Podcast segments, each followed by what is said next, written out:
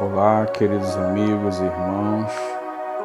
Quem fala é Adriel Castro, canal de Pai para Filho, mensagem de Deus para os nossos corações. Hoje vamos meditar no livro de Esther, Esther 4, de 13 a 11 e depois de 15 a 17.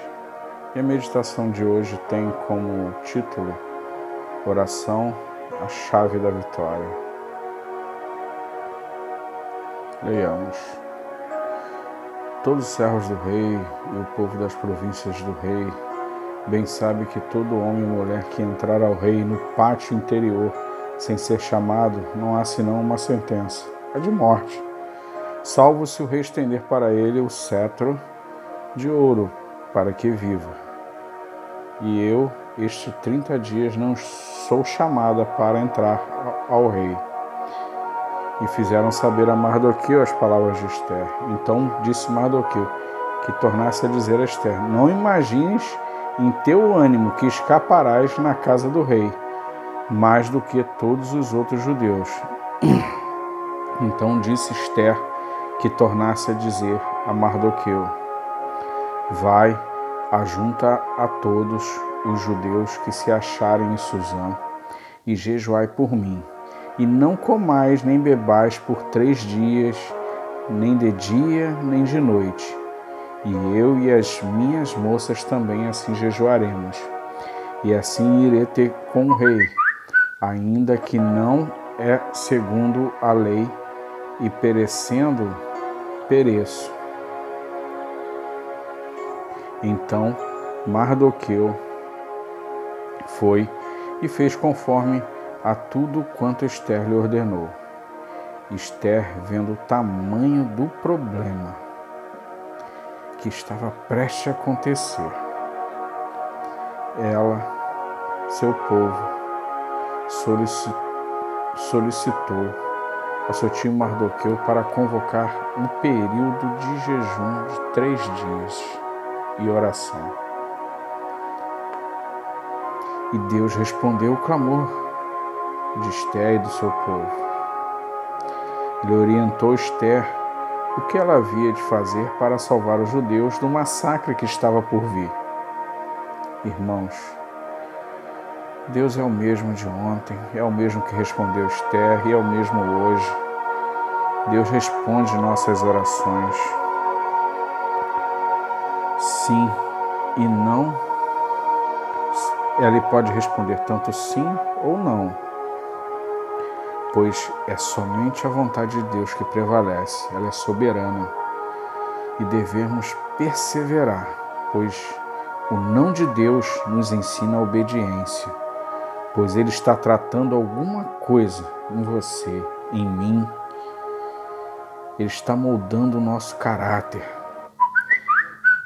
para que possamos desfrutar das bênçãos de Deus.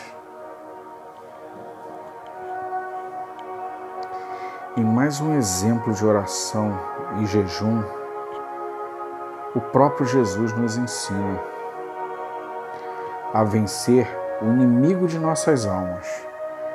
Vamos ler Marcos 9, 25 a 29.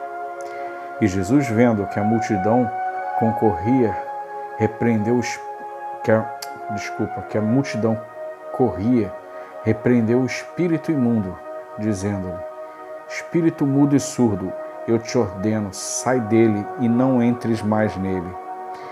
E ele, clamando e agitando-o com violência, saiu e ficou o menino como morto, de tal maneira que muitos diziam que estava morto, mas Jesus, tomando pela mão, o ergueu e ele se levantou.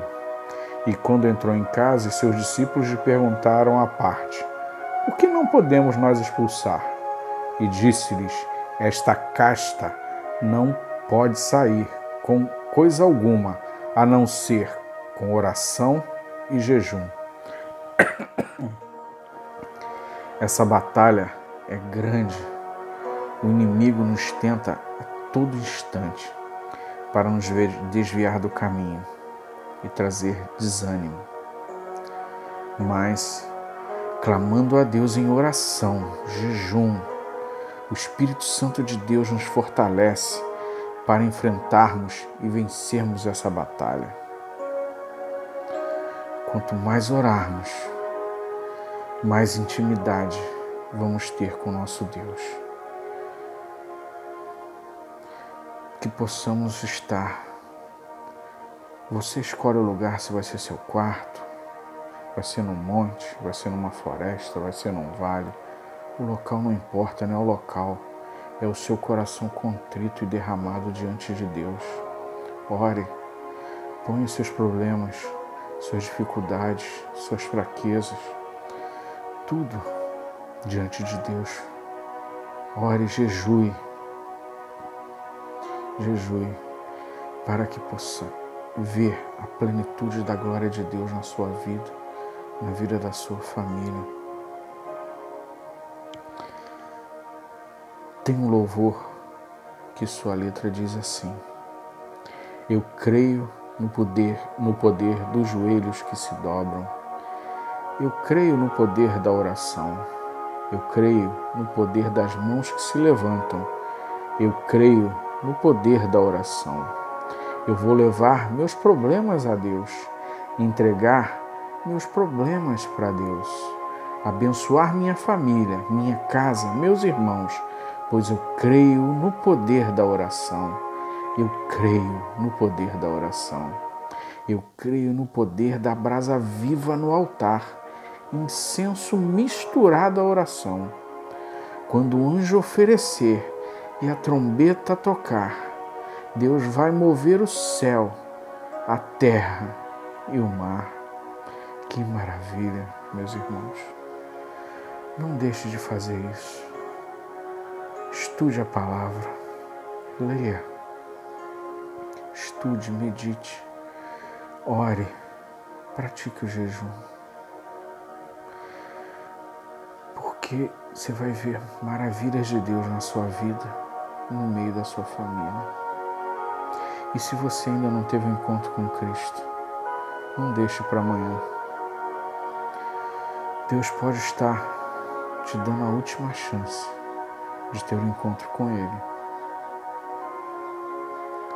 O momento é esse. Não deixe para depois.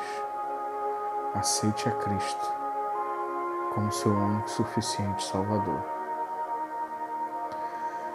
Não ouse faltar no céu. Que Deus te abençoe, rica e abundantemente. Amém.